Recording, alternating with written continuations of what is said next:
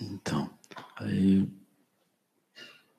a parte onde a gente tinha parado, uh, eu lembrei muito Nelson Kwan, inspire, expire, inspire, expire.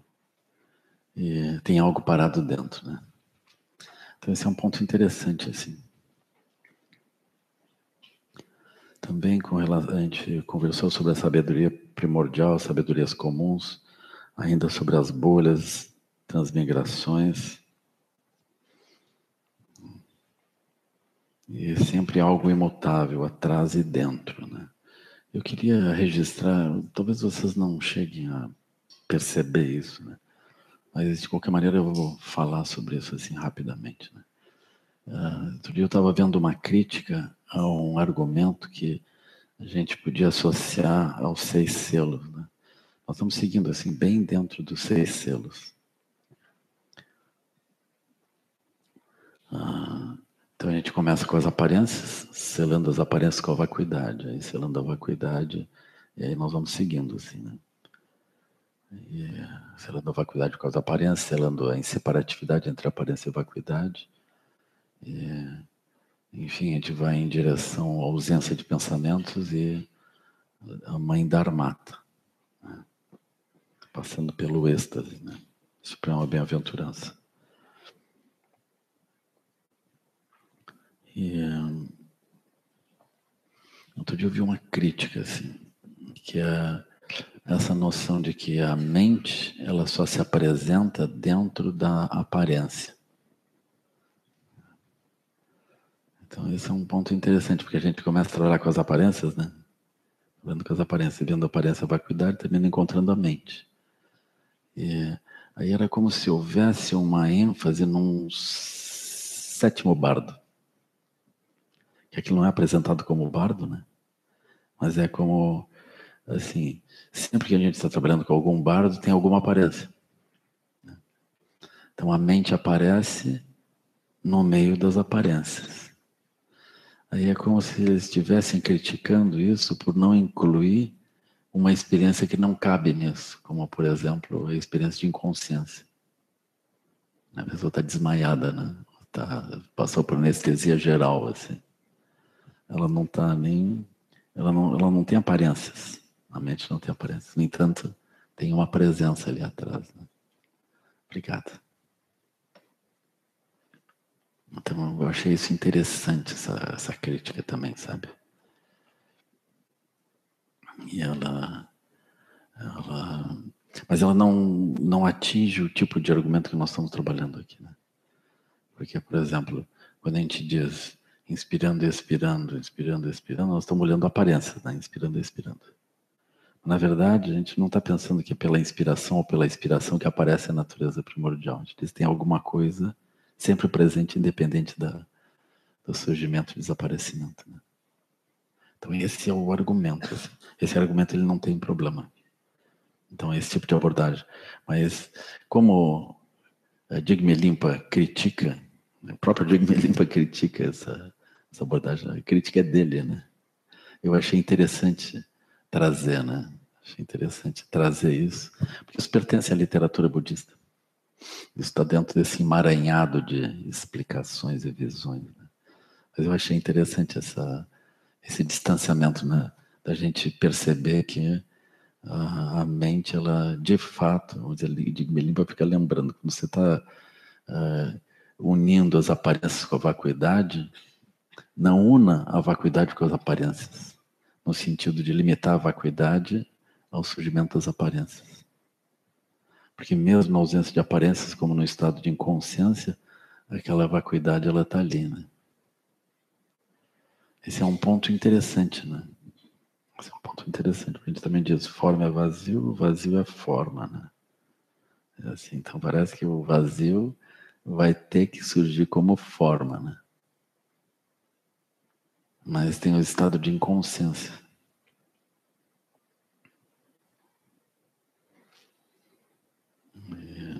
De qualquer maneira, Uh, nós estamos trazendo essa noção da, da natureza livre da mente, que é independente da, da forma propriamente. A gente está trazendo também a noção de sabedoria primordial, que é Uh, eu gosto dessa explicação. Ela não é muito assim, mas vocês vão encontrar essa explicação que assim, a sabedoria primordial é Dharmata, é Dharmakaya. Eu acho isso super profundo, super bonito. Sabe? Porque a gente pensa, sabedoria é alguma coisa que eu seguro na mão.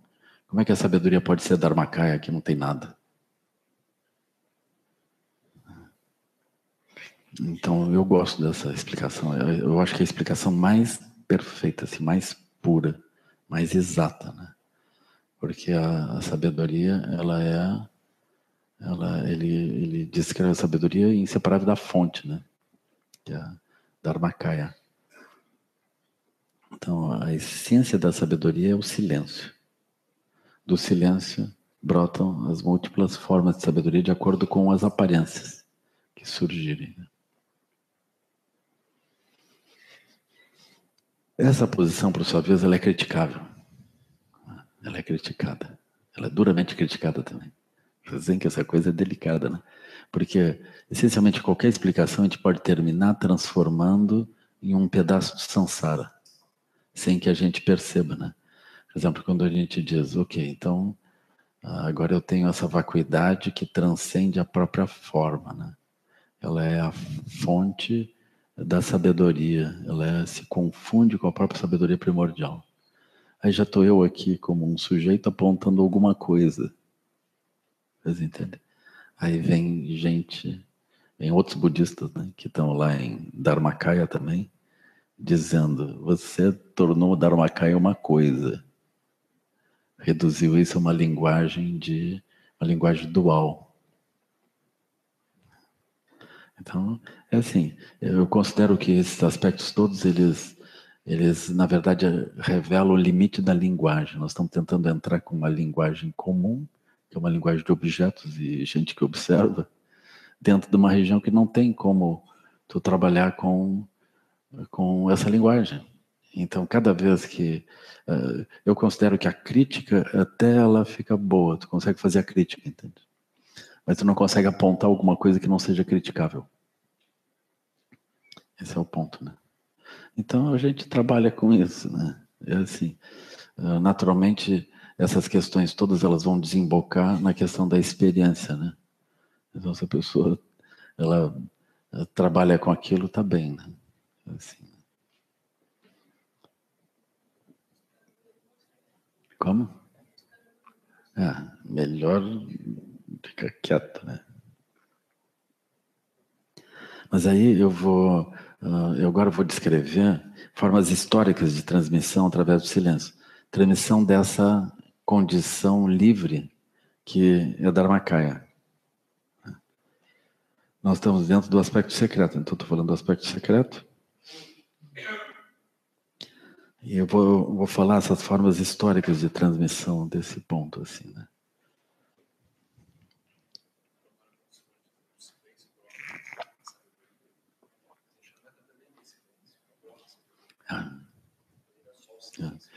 É, é que é, o, é, o, o, é que Shamatha não tem um silêncio mesmo, né? É um silêncio sensorial, né? É. É. Como? Bonito isso também, né? É assim. Mas é do silêncio. Silêncio no sentido de uma a mente fora da bolha, né? fora do, de um conjunto de referenciais construídos. Então, por exemplo, em Shamatha vem o silêncio, mas tem os referenciais, eles são, eles são sementes, é como o, como o ovo de mosquito, ele fica esperando ali um longo tempo. Quando chove, ele é plupt. Então, nós temos essa estrutura kármica que está ali. Nós temos o silêncio, mas aquilo está tudo ali. Quando vem, ele, eclode e reconstrói o mundo inteiro, né? Mas esse silêncio de Dharmakaya, ele não tem essa semente. Assim? Bom, é uma é uma condição natural, natural porque ela não tem artificialidade de ter sementes ah, já potencializadas que vão produzir isso, né? Se quando as coisas surgem ou quando as sementes surgem, a natureza de Dharmakaya é capaz de olhar para as sementes e reconhecer, ela não, ela está numa condição que ela não se confunde com isso. Né? Mas em Shamatha, quando a gente está em meditação, essas sementes, elas. Uh, em Shamatha sempre tem alguém meditando, né? Tem um meditante ali, né? O meditante já se confunde com aquelas sementes. Aí quando, quando uh, surgem condições, as sementes começam a dirigir o processo de originação dependente, aparece um mundo todo de significados, impulsos e energias. Ela aparece direitinho. A pessoa ainda tem a sensação, eu sou isso. Né?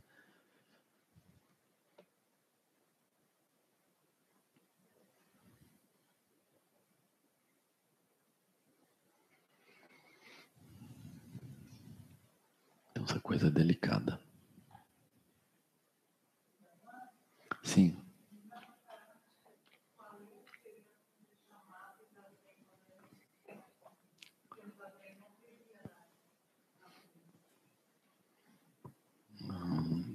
É que Zazen é a prática da iluminação, então tem uma diferença grande, no sentido que o Shama tem uma estabilização e Zazen é a iluminação. Mas aí, como é que tu vai fazer essa diferença? Verdade, a pessoa senta. A pessoa senta, ela nem está muito em chamata, nem está em zazen, nem está nada. Ela está meio confusa. Assim. Então, vamos dizer, chamata é um ideal, zazen é um ideal, iluminação é um ideal. A pessoa vai praticando assim o que é possível. Né? Com o tempo, ela vai se familiarizando. Aí ela vai avançando nisso. Né? E, naturalmente, esses textos, esses ensinamentos, todos eles nos ajudam a, a conseguir ver o que está acontecendo conosco, né? Ainda que esse eu não exista, por enquanto a gente está indo com ele. Ainda que a, a separatividade a, e a, o pensamento dual ele seja um aspecto ilusório, Ainda assim, nós estamos imersos nisso por esse tempo e nós vamos fazendo um trajeto por dentro disso.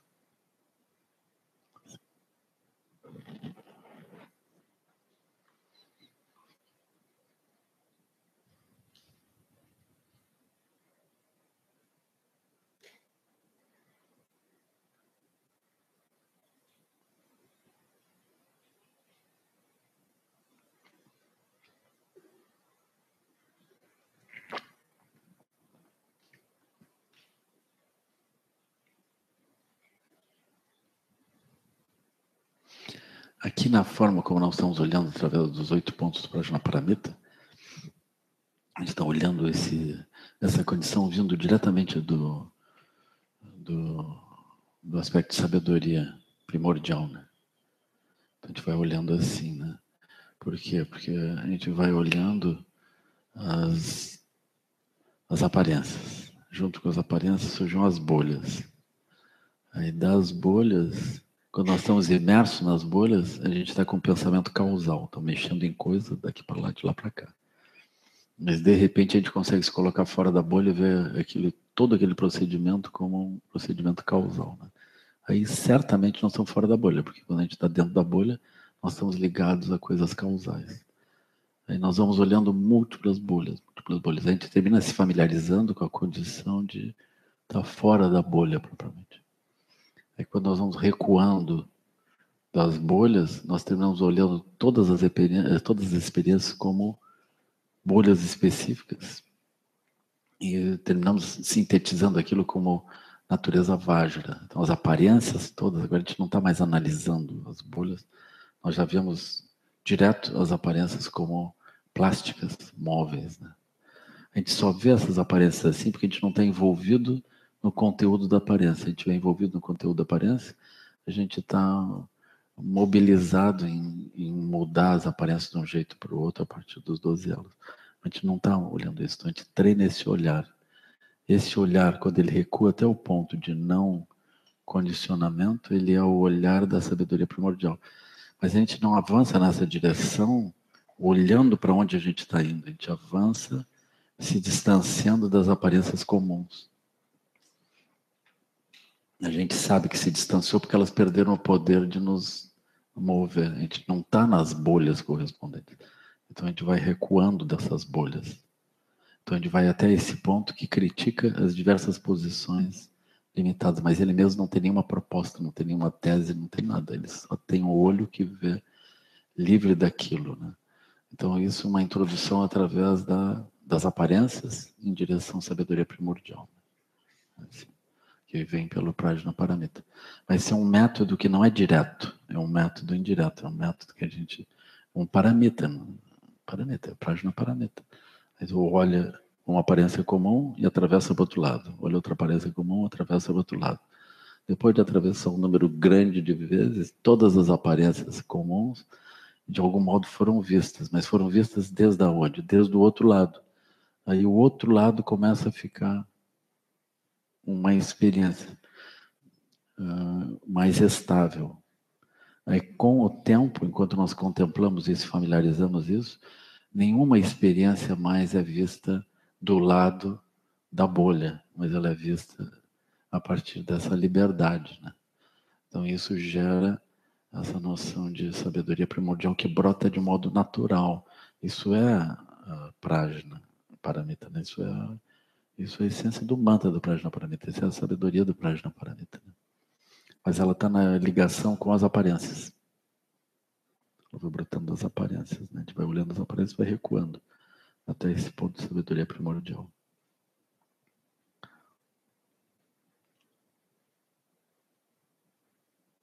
Agora tem essas formas históricas de transmissão diretas, né?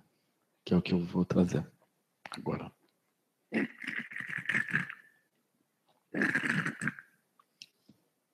Obrigado.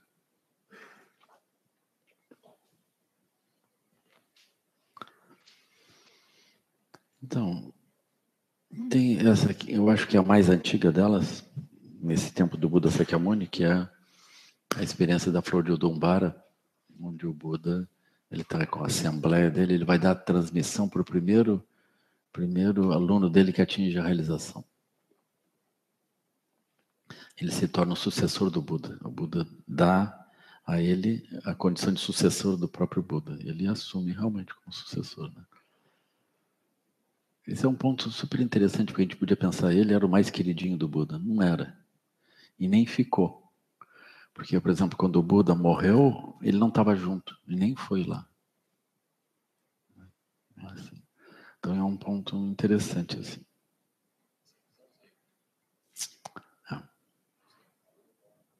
Eles, eles, vão dizer outras coisas. É. Essa transmissão do, da flor de Dumbara não está no Theravada. Não? Ah, que estranho isso.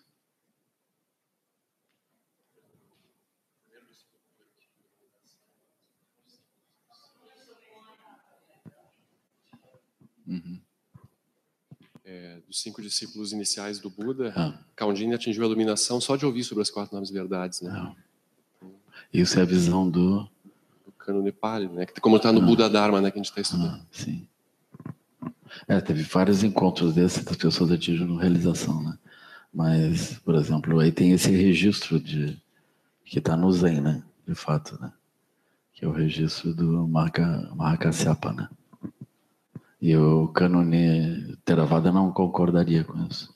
É porque, é, por exemplo, o Mahaparinirvana Sutra é diferente né, do Pali do, do Mahayana. Uhum. Então essa história da flor de o Mahakashapa não está no cânone Pali.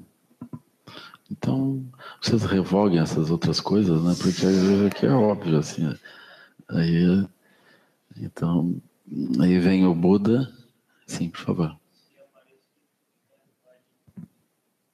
Que en el canon Pali, cuenta Marcelo, es interesante, porque sí aparece en el canon Pali una, historia, una historia que nos contó el Lama, que es del Buda cuando le, le traspasa el Zen a Kashyapa. Y es él el que lidera el primer concilio. Es Kashyapa el que lidera el primer concilio budista.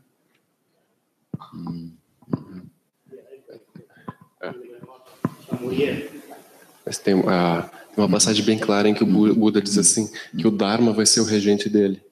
Então Ananda, o, o rei, a Jata Chato pergunta para Ananda, né, quem é o regente? Eu quero um líder para a Sangha. E a Nanda diz: não tem um líder. o Buda deixou o Dharma como líder da Sangha, uhum. né? Então, como está no Sutra. Do... É. Essa diferença. Né? Mas tudo bem. Então a gente vai seguir por uma versão particular. Né? que é entendida por uma vastidão de praticantes, né? E é uma, é uma abordagem particular, ela não é uma abordagem que todos concordem, né? Mas tem um número grande de pessoas, todos, eu acho que o budismo chinês, budismo japonês, budismo vietnamita, todas as versões Mahayana associadas ao Prajnaparamita, provavelmente elas concordam com isso. Como? Não uso essa noção, né? Então é uma outra versão, porque o budismo tibetano ele vem por um outro lado ainda, né? Vocês veem que essas coisas históricas elas também têm uma têm uma dificuldade assim, né? Mas então trazendo por dentro dessa abordagem mahayana que o Zen, uh, isso é um, é um ponto totalmente, vamos dizer, essencial no Zen porque ele, ele, ele vai, dentro do Zen, ele vai significar a transmissão do silêncio. Como é que o silêncio é transmitido, né? É assim, né? Então, para vocês terem uma ideia, essas partes históricas, né? Tudo que veio depois do, do da visão Theravada, né? da visão do caminho do ouvinte, é considerado herege, incluindo o Mahayana inteiro.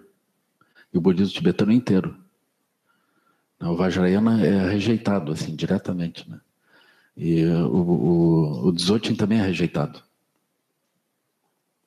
As visões, por exemplo, entre as escolas tibetanas, elas também elas só vieram ter um, um pouco de respeitabilidade depois da invasão chinesa. Porque até então as escolas se digladiavam e consideravam as visões umas das outras menores, né? É assim. Ainda assim, tem a visão Rimé, a visão Remé é assim: os grandes praticantes, todos eles descobriram coisas muito importantes. Então é importante guardar as diferentes visões no contexto delas como joias. Então, assim, por exemplo, é como se o Mahayana resolvesse preservar o, o Theravada se o Theravada entrar em decadência.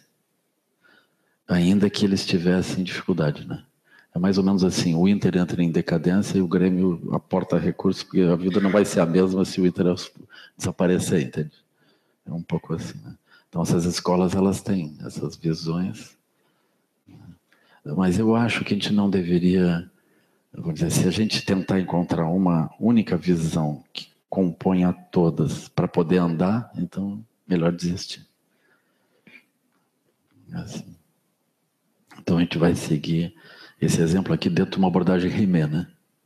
Isso aqui não é a, a abordagem única, né? Mas é a abordagem, ela está apresentada dentro Zen das escolas Mahayana, excluindo as tibetanas, né?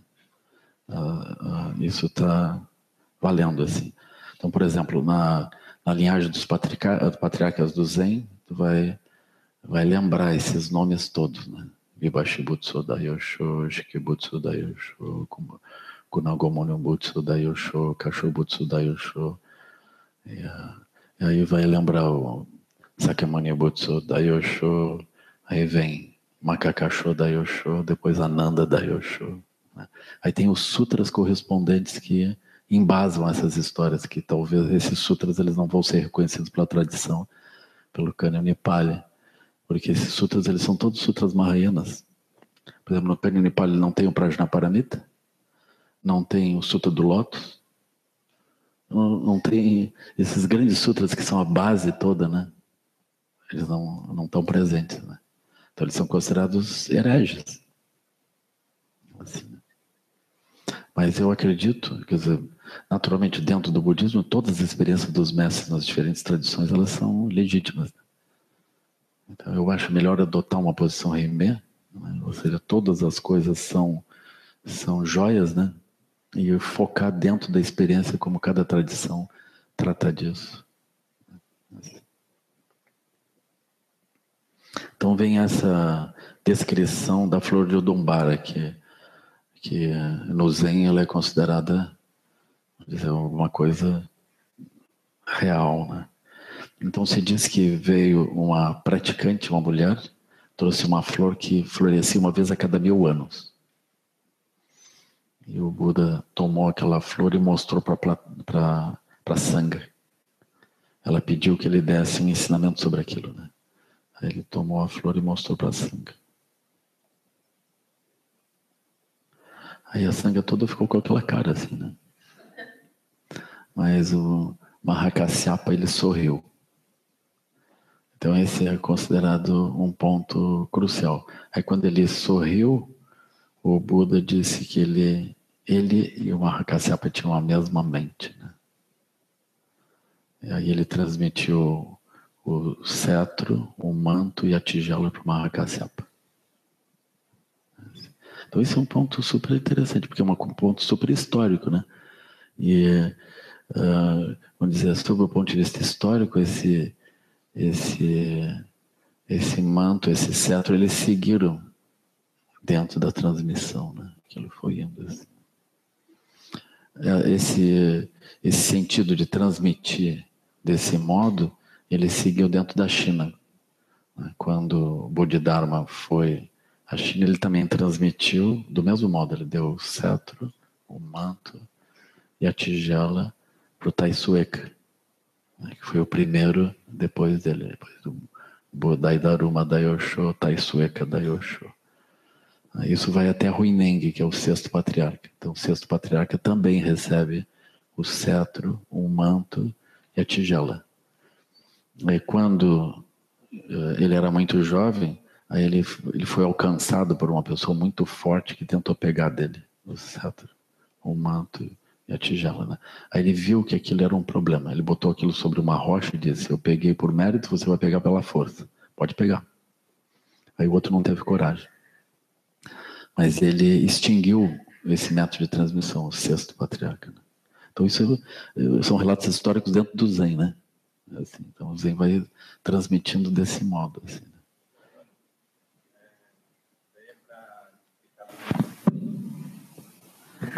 Como é que o Mahakasyapa uh, entendeu a mensagem? Assim, pelo, foi pelo sentido da visão?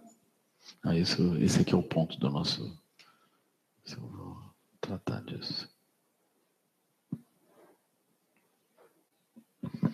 Então, esse ponto, ele é um ponto interessante, assim, né? Então, essa explicação, ela não existe dentro do Zen. Não tem. Isso fica como um koan, né? Ele ouviu a flor e aquilo. Mas aí tem outras explicações. Então, eh, eu considero que isso é a transmissão da mente parada. Por exemplo, o Dai Sansanin vai descrever isso como apenas não saiba. Que eu acho precioso, assim, ele conseguiu um conjunto de palavras curtas para tratar disso, né? Então, por exemplo, uh, Dharmakaya, nós poderíamos dizer assim, qual é o caminho mais curto para Dharmakaya? Apenas não saiba, porque qualquer versão de sabedoria, ela está ligada a um conjunto de referenciais. Então, se a pessoa olhar sem o conjunto de referenciais, a mente Dharmakaya está transmitida. Então, a questão toda é como transmitir a mente Dharmakaya. Esse que é o ponto, né? Então, o Dai Sansanin vai dizer isso, apenas não saiba, que eu considero totalmente frustrante. Porque, na verdade, nós estamos buscando saber alguma coisa. Vem alguém e diz apenas não sai, mas eu, eu nem sei como é que. Eu desisto. Né? Então, esse é um ponto assim: como é que eu posso não saber? Né? Saber já é difícil, agora não saber complicou total. Então, esse é o, é o ponto do. O Dai Sansanin, ele tem essa, esse aspecto. Né? Depois tem a noção da palavra secreta que provavelmente é um ensinamento do mestre Dogen. Mestre Dogen é bem posterior a isso, né? a esse movimento todo. Aí o Tokuda-san, eu lembro do Tokuda contando isso aqui em Porto Alegre mesmo, contando essa história toda, né? E contando e teatralizando, porque o Tokuda era muito gozado, assim, teatralizava as coisas. E Aí ele contando disso, né? Ele dizia, as pessoas souberam que havia essa transmissão desde o Buda, essa transmissão do silêncio, né? da mente do silêncio, desde a época do Buda. Eles chamavam isso palavra secreta, porque se fosse só o silêncio, só o silêncio aquilo ficava confuso. Então eles criaram essa expressão, palavra secreta. Então alguma coisa passava através do silêncio, por isso que era secreta. O que que eles passavam através do silêncio? Como é que era isso, né? Então vem um ministro do, do rei, vem questionar um mestre. Aí o mestre, eles viviam de forma super simples. O mestre estava lá fazendo fogo, assim, preparando um fogo num fogão, assoprando, assim. Né? Ele estava mal de assessoria, assim. A situação estava grave, né? Naturalmente, o budismo tibetano é melhor, porque tem uma vastidão de seres ao redor, aquilo é uma coisa poderosa, né? Mas o chinês estava lá, assoprando, né? Aí chega o ministro. Ele diz, mestre. Aí ele conta tudo, né? Na verdade, o processo de fazer uma pergunta é um processo super formal, né? Aí a pessoa conta aquilo tudo com uma voz impostada e alta, assim. Né? Então ele formulou tudo. O, o Buda transmitiu para Mahakasyapa e aquilo veio de um para o outro até Bodhidharma, Bodhidharma transmitiu para Taisueka até o sexto patriarca e disso se propagou até você. O que é a palavra secreta? Aí o mestre, assoprando fogo, nem olhou para o ministro.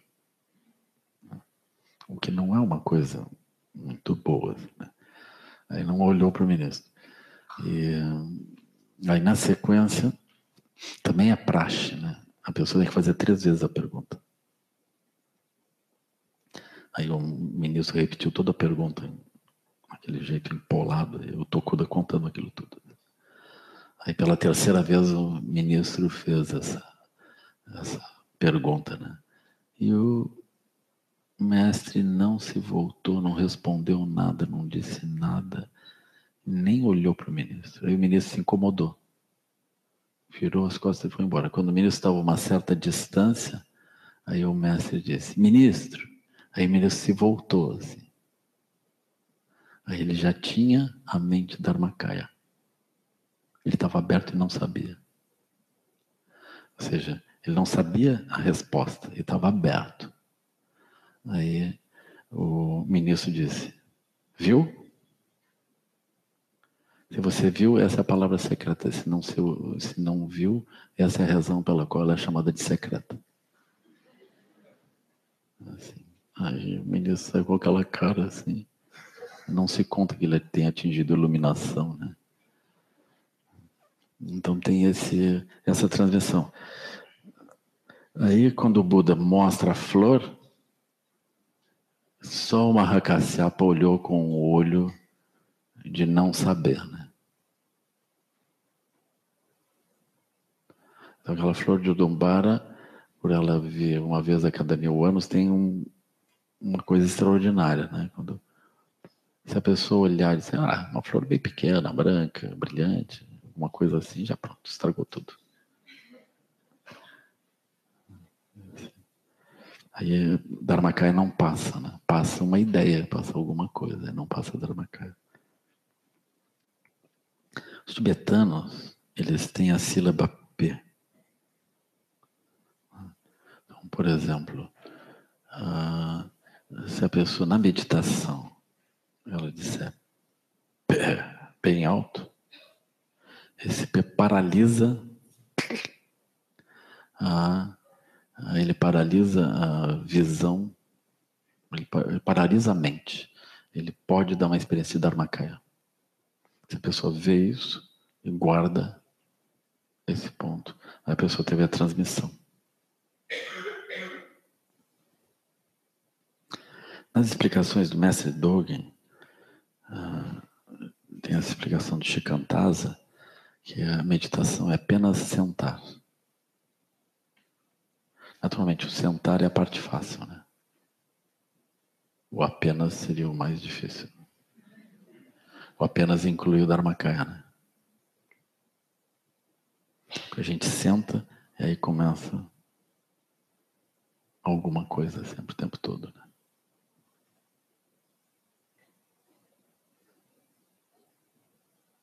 Então esse é um, é um processo descomplicado. A pessoa senta para andar em direção ao Dharmakaya. Tem a transmissão do sino, do som do sino de Chenrezig, que está descrita no Surangama Sutra, que é um sutra Mahayana.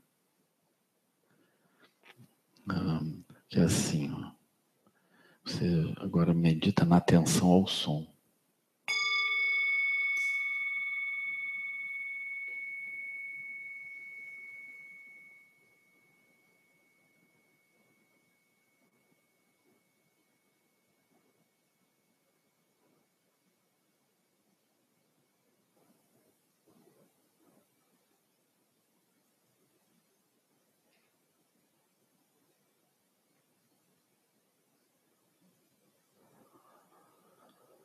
Cheiro?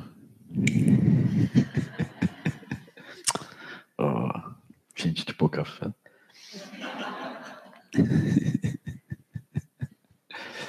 É, esse processo, por exemplo, o som é não cognitivo, na é verdade? Ou tem alguma ideia aí? Nenhuma, né? É só um som, né? Então, por exemplo, eles usam a porta do sentido físico, né? Do som, só que ninguém pensa nada. Para focar a atenção. Aí quando o som vai desaparecendo, fica só a atenção. Como a gente entra por uma porta que não tem cognição, pode ser que a gente não introduza artificialmente nenhuma cognição também. Se a gente simplesmente for ouvir aberto, a gente ouviria sem nenhuma expectativa. Expectativa significaria alguma bolha de algum lugar. Então eu posso entrar por essa porta, pode ser que ela funcione. Então a gente pode fazer essa experiência. Né?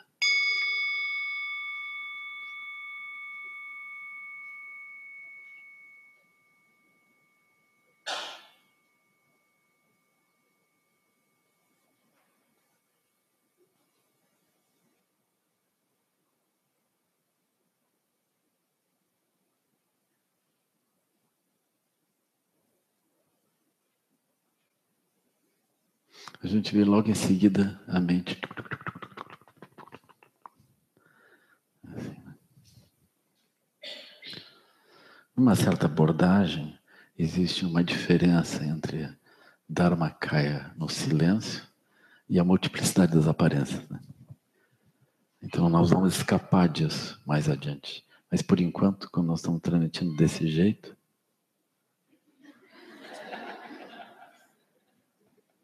Isso foi. Isso foi ele.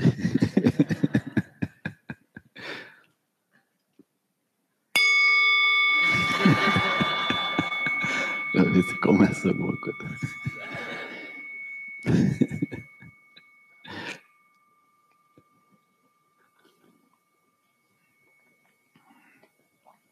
Mais adiante a gente vai se livrar disso. Vocês veem, por exemplo, seis selos, né? Célias aparecem com vacuidade. Se ela vai cuidar de coisas aparências, se ela aparece, vai cuidar de como é separáveis. Se ela é inseparatividade de aparência, vai cuidar de com a grande bem-aventurança. Se ela é a grande bem-aventurança com ausência de fixações na mente. Se ela é a ausência de fixações na mente com a mãe da armata.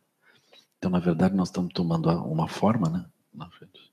Uma aparência, conectando direto com mata. Aqui, a sensação de com o som eu estou fora, mas quando dá o silêncio, aí eu estou indo Mas a gente vai reconhecer que esse aspecto silencioso muda todas as formas, formas da expressão do aspecto silencioso. São expressão dessa natureza fundamental. Mas por enquanto nós estamos lutando contra para poder apontar esse aspecto silencioso. É.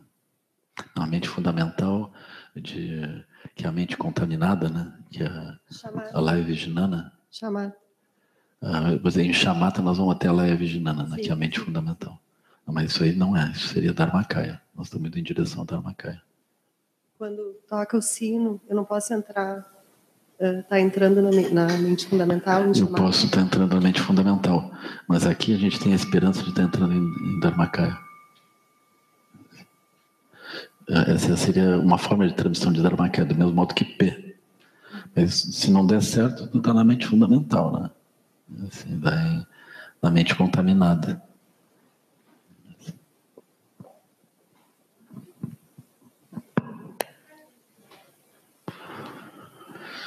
Grande bem-aventurança, eu não, eu não introduzi isso ainda, né? Mas a grande bem-aventurança é a compreensão da forma e vacuidade inseparáveis.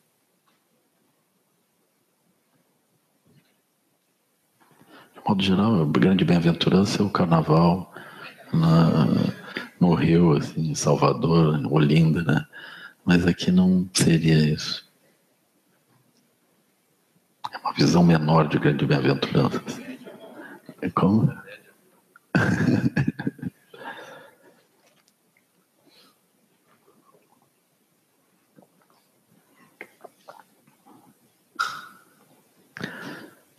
Aí tem um outro processo também que eu considero mais, mais próximo um pouco, né?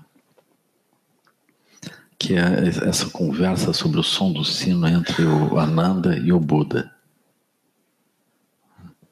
Então, por exemplo, o, o Buda ele vai falar sobre, o, sobre a mente associada ao órgão do sentido, né?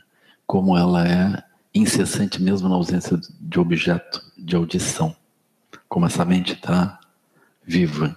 Então ele quer introduzir Dharmakaya para Ananda, mas o Ananda não entende bem. Então tem um diálogo meio complicado assim. Então o Buda bate no sino e pergunta para Ananda: Ouves, Ananda?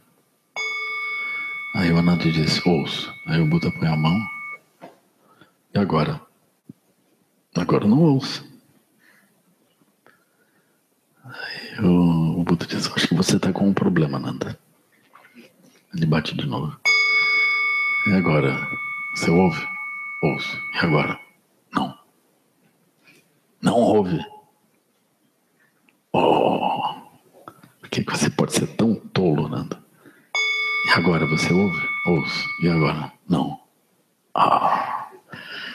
Aí, naturalmente, não o, o Ananda, mas toda a Assembleia e todos os leitores estão do lado do Ananda contra o Buda, né? O Buda agora deve ser um problema de tradução, deve ter alguma coisa aqui, que é óbvio, né? Bateu, ouve, põe a mão, não ouve, é óbvio isso, né?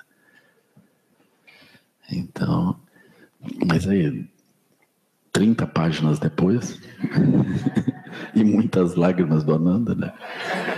Assim, porque o Ananda, o Ananda era emo, né? O Ananda chorava. Assim. Era bonito de ver. Assim. Mas, eu acho que essas histórias não tem no Theravada, né? Era outro Buda. Hum. É, então, o que o Buda ele estava trazendo é assim: existe algo que é esse sentido amplo de audição incessantemente presente. Então, por exemplo, se tem o som ou não tem o som, tem a audição. Ele também está ouvindo que não tem o som, né? Então tem algo, tem algo presente na ausência de significados, na ausência de conteúdos. Né? Naturalmente, pela pergunta da Andy, né, ela permite ver que esse silêncio ele pode ser um silêncio contaminado ou um silêncio limpo. Né? O silêncio contaminado é chamado mente fundamental, que é o que a gente pode atingir por chamata. O silêncio limpo, ele não, o silêncio contaminado é assim, dentro de uma bolha de realidade, não há som, mas eu estou dentro da bolha. O silêncio limpo, nós estamos fora da bolha. Mas é um silêncio, né? Na ausência dos sentidos, não sabe qual é esse ponto. Então, Dharmakaya contém todas as bolhas. Mas uma bolha contém só os significados dentro dela mesma. Então, eu posso estar dentro da bolha apenas aguardando significados dentro da bolha. Ou eu posso estar em Dharmakaya e que eu estou livre de todas as aparências, estou aberto para qualquer manifestação. Né? Então, isso, por exemplo, fora da bolha, nós estamos fora de avidya. Quando nós estamos dentro da bolha, a gente só vê o que pode ser visto dentro da bolha. Então, nós estamos presos à avidya, que é a marigpa, que é a origem da roda da vida. Então, Dharmakaya está fora está fora de avidya, né? Liberação de avidya. Está fora da bolha. Então essa transmissão aqui, ela pode também ser criticada, né? Pode ser criticada por levar só a mente fundamental. Mas esse silêncio, dependendo do praticante, ele pode levar a Dharmakaya. Então, uma transmissão direta. Todos os métodos têm problema. Né? Vamos supor, dentro do Zen, nessa explicação, aquela grande quantidade de praticantes, só um viu. Tá bem, porque não é fácil. Mas tem essa transmissão. Vocês imaginem assim, como é que os mestres vão transmitir Dharmakaya? Que não é fácil, entende? Por isso que tem essas transmissões históricas, essas transmissões históricas que funcionam para uns, não funcionam para outros, né? Então, ah, aí surge esse ponto que é super interessante, né? Que é pela audição. E o Buda diz: que o som, como esse som do Tchenezig, que a gente bate e fica aguardando ele desaparecer, ele diz, esse é o próprio Tchenezig explicando, né? Ele diz, quando o som diminui, a mente aguça. Então, essa condição é a condição de Dharmakaya, né?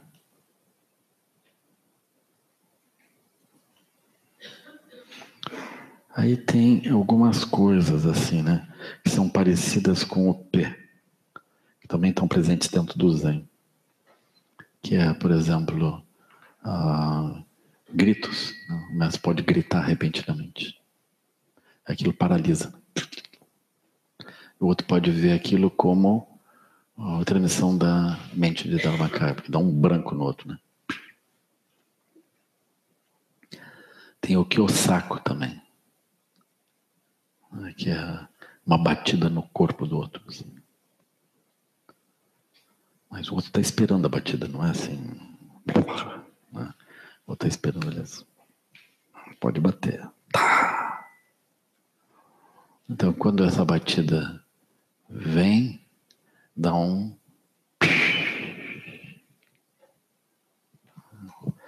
Então, essa é uma transmissão não cognitiva também, né? Não tem nenhuma Ideia, não tem nada. Se tiver alguma ideia, a ideia está cortada. Bateu, cortou. E uh, um efeito visível, direto disso, é o surgimento da energia. A energia aparece. Né? Curiosamente, essa energia aparece não só na pessoa, mas em todo mundo que está em volta. Então, todos os praticantes em volta ali com o sono, é um pá, bate, todo mundo acorda. Esse ponto é super interessante, porque a gente diz, eu estou cansado, por isso eu estou com sono. Tô... Aí quando um é batido, todo mundo acorda? Como é que é isso? Aquilo estava disponível ou não estava?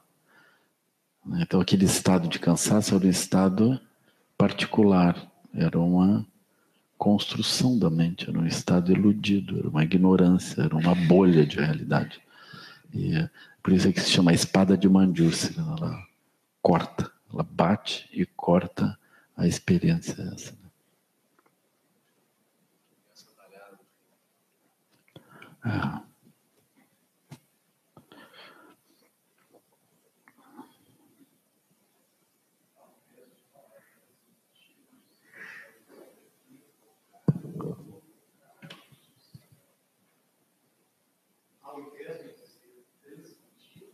Uhum. É evocar, né? Essencialmente, aquilo que está na mente do mestre vai surgir na mente do outro. Mas a palavra mesmo é a transmissão, que é usada tradicionalmente. Né? Não está funcionando o microfone lá? Tem que empurrar para cima. a palavra que é usada tradicionalmente, talvez para nós não tenha a significação que é passada tradicionalmente. A Entendi. significação parece que está mais próxima de outra tradução. Entendi. Porque é uma via indireta. Hum. De algum modo, o caminho é o outro que faz. É.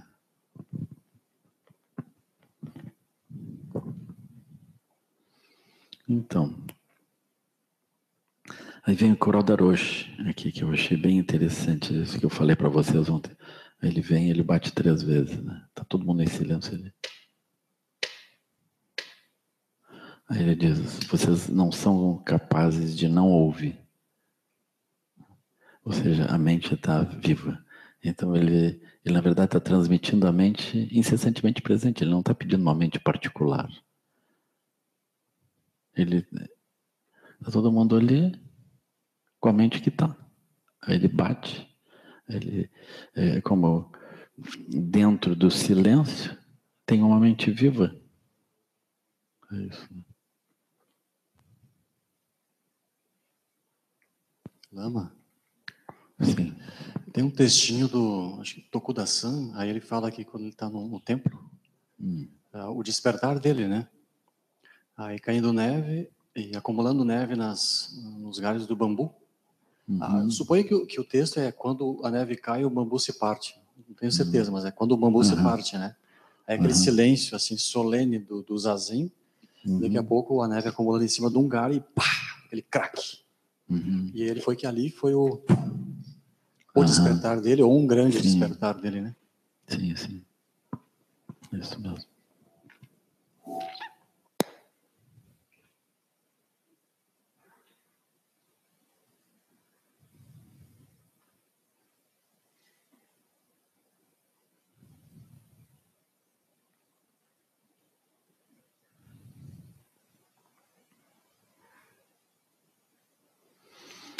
Tem um outro ponto, que é uma outra forma, né? E que isso ela vem através de, de um raciocínio. Assim, aí eu relacionei vários, né? Vários desses processos que são diretos, porém eles vêm por uma argumentação. Então, o primeiro deles é assim. Ah, isso também é o Buda falando, né? A experiência do espaço do céu. Então a gente olha o céu assim, né? A experiência do espaço do céu não é o espaço físico. A gente pensa que a gente está vendo o espaço físico, né? Mas não é o espaço físico. É o fato de que não há no espaço nenhum elemento que produz alguma discriminação. Então, a ausência de elementos que produzam discriminação produz na mente a, o acesso a uma região silenciosa. O, quando essa região silenciosa está presente, nós dizemos que tem um espaço. Então, o, o aspecto grosseiro do espaço é o aspecto sutil do silêncio da mente. Esse é o ponto. Né? Então, tu transmite o silêncio da mente ao comentar o aspecto sutil do aspecto correspondente ao aspecto grosseiro daquilo que tu chamaria o objeto espaço. Eu acho essa argumentação super interessante assim, né? Por exemplo, daqui até aquela parede tem um espaço. Isso não quer dizer que não tenham coisas no meio. Mas eu não vendo essas coisas, eu vejo o espaço. Então, espaço não é alguma coisa que eu precise de algo grosseiro para perfeito para acessar. Eu acesso pelo fato de que não há uma nada discriminável. Então, desse modo, eu acesso espaço. Espaço é uma experiência interna. Então nós vamos associar, por exemplo, essa imagem, ela vai ser muito utilizada, ah, especialmente os tibetanos vão olhar isso assim. Né? Ele tem essas meditações no qual tu deita e olha para o espaço. Aí quando isso é introduzido, tu pensa, que coisa meio boba assim, né? Vou parar aqui para olhar para o espaço, né? Fico olhando as nuvens, olhando para as coisas. Eu acho que estou meio perdendo tempo aqui. Assim.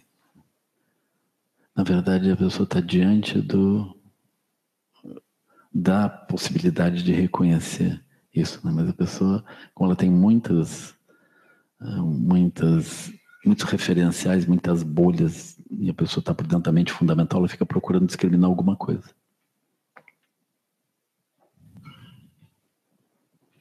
Assim, é como a pessoa olhando para o céu e começa a ver estrelas e começa a ver simetrias e desenhos e, e fica pensando coisas, né? Ela está diante daquilo que é o próprio Dharmakaya. Ela não vê isso. Né? Ela fica com dificuldade de, de criar associações e seus mundos internos com aquela experiência mas ela termina achando que o, o, avanço da coisa é ela conseguir discriminar mais e mais, trazer seus conteúdos e espelhar os conteúdos naquelas aparências. Né? Então, essa experiência do espaço do céu é assim. Né? Um outro ponto interessante é contemplar que a luz física ela é, é da mente. Aquilo que a gente vê como luz física, incluindo as cores, incluindo todas as manifestações, elas são, ela é da mente. O que não é muito fácil, assim. Mas isso para os cientistas é mais fácil, um pouco, né? Porque também a gente começa a analisar. A luz vem até a retina, depois ela é uma outra coisa, né? Então eu não tenho luz propriamente. O cérebro não recebe luz, ele recebe um impulso elétrico, como ele recebe impulso elétrico de outras regiões. Mas ele vai olhar aquilo e vai distinguir né? um apertão no dedo de um, de um raio luminoso na retina. Aí tem algumas coisas assim, por exemplo, a gente sonha à noite e tem uma luz dentro do sonho. E tem aparências dentro do sonho, aparências visuais dentro do sonho, mas não tem luz física. Então a mente produz o ambiente, produz a luz, produz as aparências. A gente começa a ver esse aspecto da a luz física, ela, ela é, é alguma coisa, é forma, nós vemos forma, do mesmo modo que o templo não é as paredes nem o material que constitui, é uma forma. Então, esse estímulo ele produz formas. Aí tem o estudo todo do, das ilusões visuais também, né? A gente começa aquilo que a gente está vendo não é, mas a gente está vendo.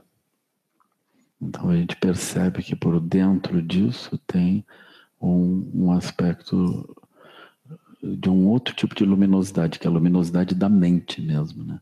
Não é uma luminosidade física. Então é um processo de análise, assim, né?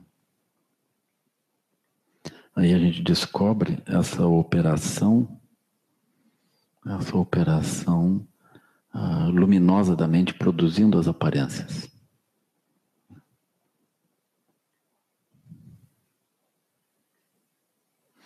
Aí vem uma, uma categoria de tesouros do espaço básico. Essa é uma categoria super importante, que ela pode começar de um modo mais simples, como eu estou fazendo, mas ela começa a se ampliar. Pode falar. Não, o senhor falou da, da audição, né? Primeiramente pela audição, depois pela visão.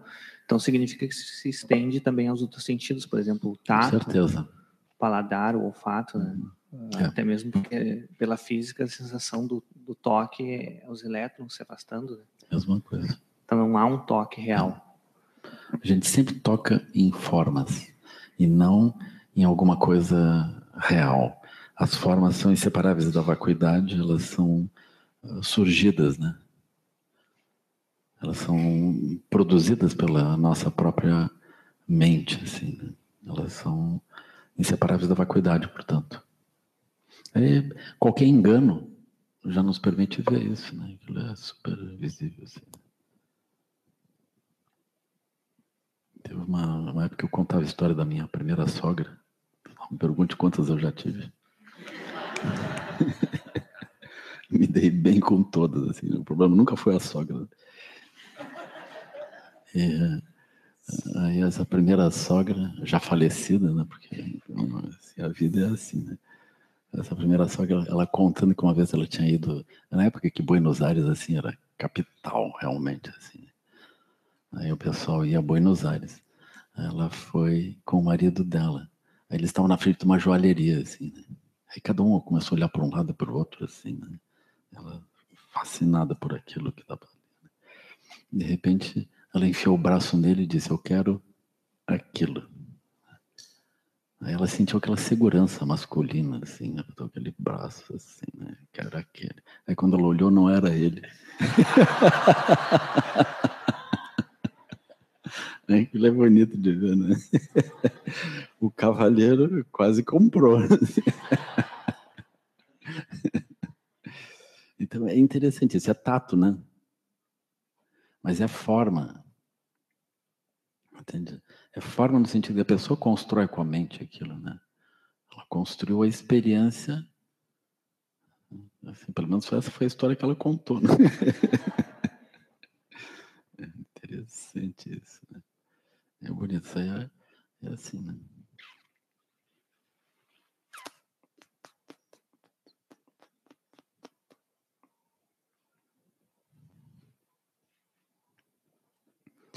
Mas aí começa a surgir outras coisas, né? Por exemplo, vocês começam a meditar, vão indo para esse ponto assim, parado, né?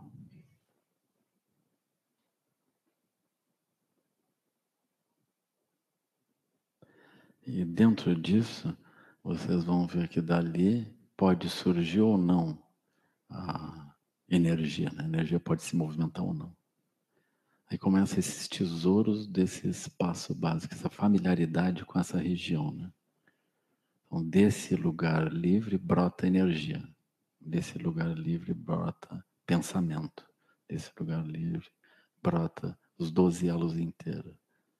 Aí começa a olhar assim. Né? Desse lugar livre brotam coisas super sutis que a gente não se dá bem conta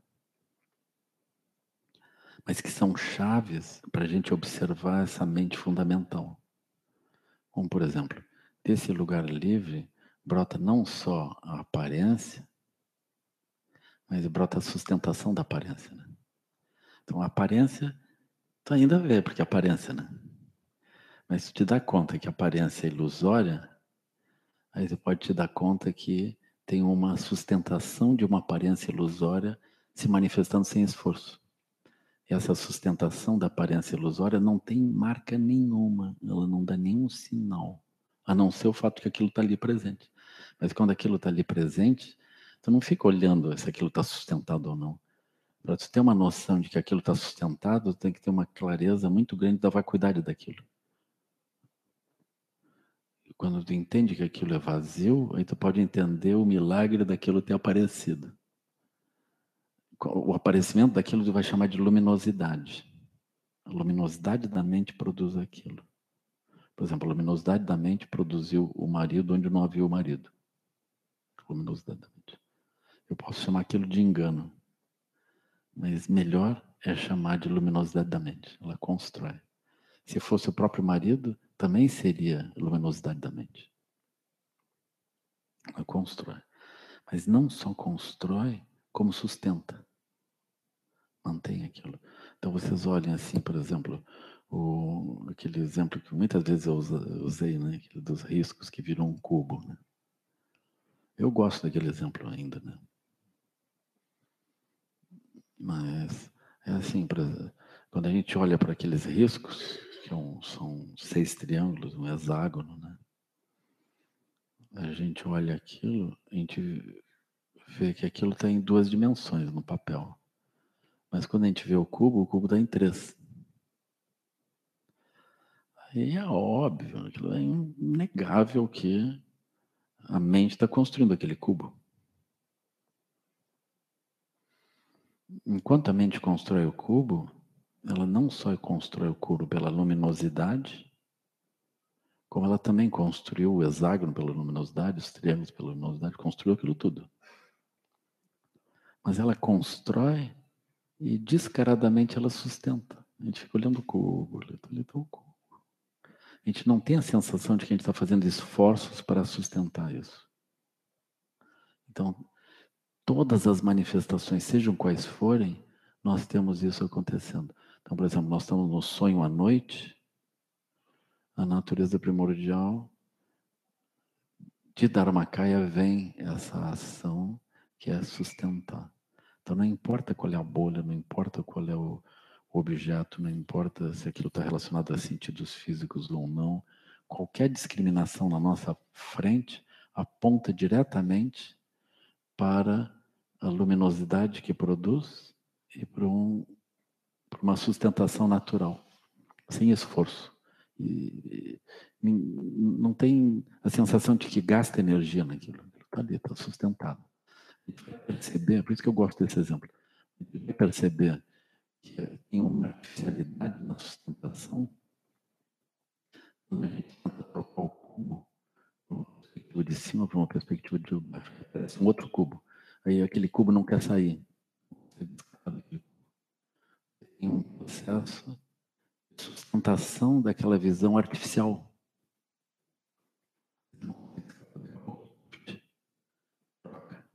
Né? Quando troca, aí tu fica preso na outra visão. Semelhante àquelas imagens também de uma dançarina girando um lado, girando desse lado. E é isso. De repente, ela girando para o outro lado. Diz, não, alguém mexeu em alguma coisa. A mente da gente, olha isso. Né? É como também, por exemplo, teve uma época que tinha muito isso, né? Era uma, uh, anúncios luminosos, tinha jornais assim, tu vendo com lâmpadas, né? Era um painel de lâmpadas e aquilo compunha letras e as letras iam passando notícias. No carnaval, não sei de onde aconteceu isso, aconteceu aquilo, devia lendo as notícias. E aí eu ficava olhando aquilo, como é que a letra consegue andar? Se as lâmpadas estão paradas, como é que as letras estão andando? Assim, né? E as letras andavam. Tudo parado, mas aquilo andando. Então tu discrimina, fica fixado, e aí tu vê o objeto deslocando. Né? E, dá para fazer essas coisas deslocarem para um lado e deslocarem para outro lado. É na cara da gente aquilo desloca para cá, depois desloca para lá. É por que, que isso está deslocando para cá, daqui a pouco está deslocando para lá? Como é que é isso? Né? Então, esse, esse da bailarina é um é um upgrade aí esse processo, né? Tu gira aquilo, a mesma imagem, tu não troca as, as, a sequência das cores mais para cá ou mais para lá. A mente vê para um lado ou a mente vê para o outro lado, né? ela constrói aquilo. Né? Então, esse ponto eu posso olhar como ah, como que eu sustento o engano. Mas eu posso abstrair da noção de engano e ver como que eu estou construindo realidades e naturalmente sustentando essas realidades. Isso é super útil. Por quê? Porque, por exemplo, quando nós estamos no sonho à noite, a gente não tem a sensação de ser a mesma pessoa do estado acordado, né? Porque nós estamos num outro ambiente, é uma outra coisa, né? A gente não é a mesma coisa, é um outro ambiente, é uma outra condição, né? E a gente pode perguntar o que que se preserva quando a gente anda em direção ao sonho ou quando a gente volta do sonho? O que que se preserva? Então a gente vai reconhecer que o que se preserva é a mente luminosa que constrói aparências e sustenta aparências, por exemplo. Ela se mantém. A mesma mente silenciosa que está fora das bolhas, essa se preserva.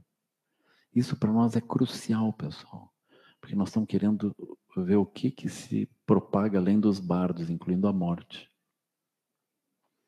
Aí depois nós olhamos na meditação, olhamos nas múltiplas bolhas o que, que se propaga. Não são as aparências, mas é o fato de que em cada circunstância, em cada bolha, em cada transmigração, desde sempre, o que se sustenta é o silêncio, que está além das construções, porque as construções da mente fundamental vocês vão mudando. Eu estou em diferentes regiões de Laivijnana, aquilo é diferente. Mas da mente, da mente primordial, aquilo segue. E da mente primordial brota energia, como surge dentro dos sonhos também. Brota energia, brota luminosidade, que produz as aparências. Brota uma sustentação natural. Qualquer qualquer bardo, transmigração mantém esses elementos. Nós vamos dizer, esse é o aspecto mais profundo em nós. Os aspectos mais profundos não são as identidades que entram em crise, não são os ambientes, não são as fixações, não são nada disso. Na verdade, eu estou procurando aquilo que se mantém mesmo em qualquer circunstância de transmigração ou bardo. Baseado nessa localização, que é especialmente o Dharmakaya, que seria o silêncio não cognitivo, não sem conteúdo de bolha, sem referencial, que é como a Prajnaparamita ponta, né? Esse silêncio, Dharmakaya, essa vacuidade, essa vacuidade ela está presente em qualquer circunstância. Aí nós começamos a olhar os bardos como estados de sonho, as múltiplas transmigrações como estados particulares de sonho dentro, tomando por base aquilo que não muda, que é Dharmakaya, entende? Então esse é o aspecto secreto. Esse é o aspecto secreto. Nós estamos focando aquilo que nas aparências não surge, mas está ali. É o aspecto primordial, é o, é o final do caminho, nós precisamos olhar isso, entende? Esse é o objetivo, nós estamos indo nessa direção para olhar isso. Né? Isso nos, nos tira, elimina o sofrimento, elimina os doze elos, elimina vida e morte.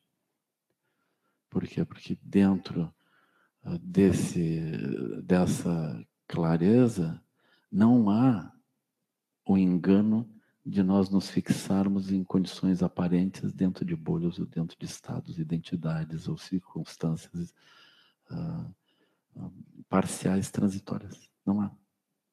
A gente passa a localizar aquilo que não é transitório dentro da aparência transitória. Vocês vão encontrar assim os grandes mestres, né? Como John Limpa, Digme Limpa, naturalmente Guru Rinpoche, uma vastidão de grandes mestres, todos eles garimpam tesouros dentro do espaço básico. Eles garimpam coisas que são inseparáveis do estado do, do, espaço básico que nos ajudam a localizar o espaço básico e tomar por referência. Então tem uma vastidão já de tesouros do espaço básico, garimpados, né?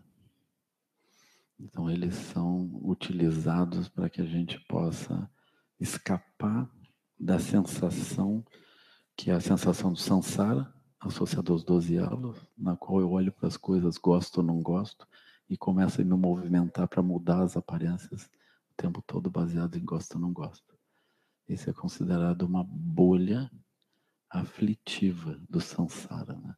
O universo inteiro é essa bolha aflitiva que repousa sobre Dharmakaya. Agora, pertence a esse método que nós estamos utilizando nós avançarmos até o ponto onde todas as aparências podem ser vistas como Dharmakaya. Nós estamos treinando isso. Né? Então, por exemplo, tem essas preces, né? que eu não perca, que eu adquira e não perca a capacidade de ver todas as aparências como manifestação do Dharmakaya. Aí tem essas expressões, assim, por exemplo, luminosidade, vacuidade, inseparatividade, etc. Aí tem a noção de esplendor também, que é uma noção são, é são outros tesouros do espaço básico. Né? Quando nós olhamos as coisas comuns, os nossos canais e ventos reagem dentro das bolhas. Todas as manifestações, a gente já analisou, examinou tudo. Tudo isso é essa apresentação maravilhosa dos tesouros do espaço básico. Então eu não, agora não olho mais as coisas pensando que elas são obstáculos, que elas são problemas. Eu olho elas como uma apresentação direta da manifestação, uma manifestação direta do espaço básico, através de luminosidade, vacuidade, e, uh, sobre a sustentação. Eu vou chamar tudo isso de esplendor. Assim, parece, não me movo. Assim. Aquilo pode se apresentar de um jeito ou de outro.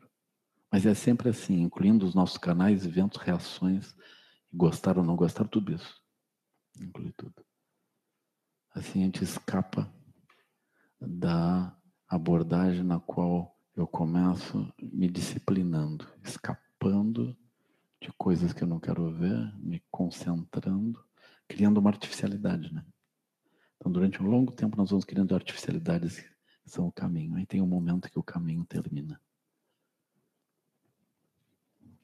Aí tem, nós vamos parar e ver isso assim.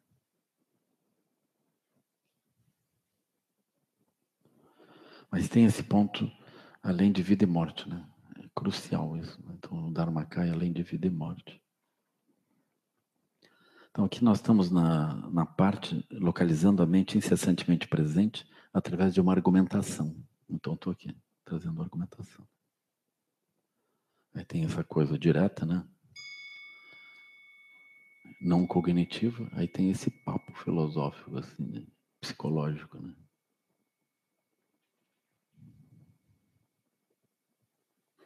Mas, por exemplo, entre os tesouros do espaço básico, tem a mente da originação dependente. Né? Que eu vou trabalhar ah, hoje à tarde, quando a gente se encontrar, nós vamos seguir por aí.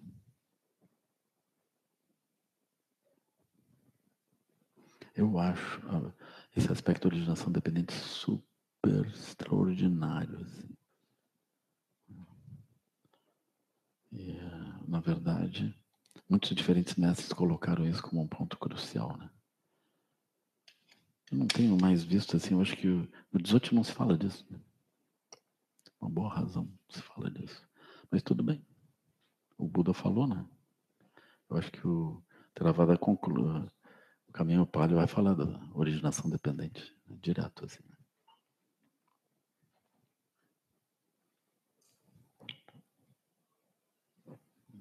Diferença há entre o plenamente cheio e o plenamente vazio? Isso eu vou, eu vou. Como nós estamos com esse problema de tempo agora, né?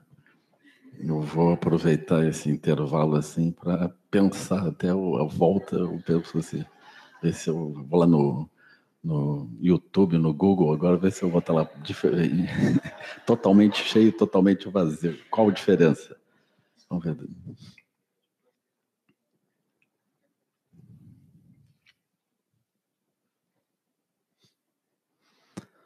Então nós vamos fazer dedicação. Que os méritos desse encontro se expandam e toquem a todos.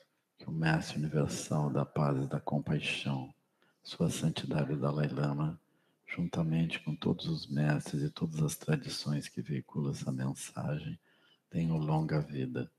Que todos estejam a salvo de gerar pensamentos negativos, obstáculo mais destrutivo. Que esses pensamentos nunca surjam em nossa mente também estejam livres de pensamentos negativos. Ao longo até este momento, todas as virtudes que tenham alcançado, inclusive os méritos gerados por esta prática, ofereço para o bem-estar dos seres sencientes. Possam a doença, guerra, fome e sofrimento diminuir para todos os seres, enquanto sua sabedoria e compaixão aumentam nesta em vidas futuras, possa eu claramente perceber todas as experiências como sendo tão insubstanciais quanto o tecido do sonho durante a noite, e imediatamente despertar para perceber a manifestação de sabedoria pura. Cada fenômeno, possa eu rapidamente alcançar a iluminação para trabalhar sem cessar pela liberação de todos os seres, Budas e Bodhisattvas em conjunto, seja qual for a sua motivação, sua ação benéfica e preces auspiciosas, seja qual for a sua onisciência, realizações e poderes benévolos, e seja qual for a sua imensa sabedoria, eu que igualmente venho para beneficiar os seres, mesmas qualidades, neste exato momento, posso nem mesmo os nomes doença, fome, guerra e sofrimento ser ouvidos pelas pessoas e nações da terra, mas possam sim sua conduta moral, mérito, riqueza e prosperidade crescer e possam suprema bem-aventurança e bem-estar sempre surgir para ela. Kim Lob Chosurin Loche Zalim Chapar Peldra Gyurchosuna Wadai Vidraudo Sungele Cho. Então, muito obrigado por enquanto.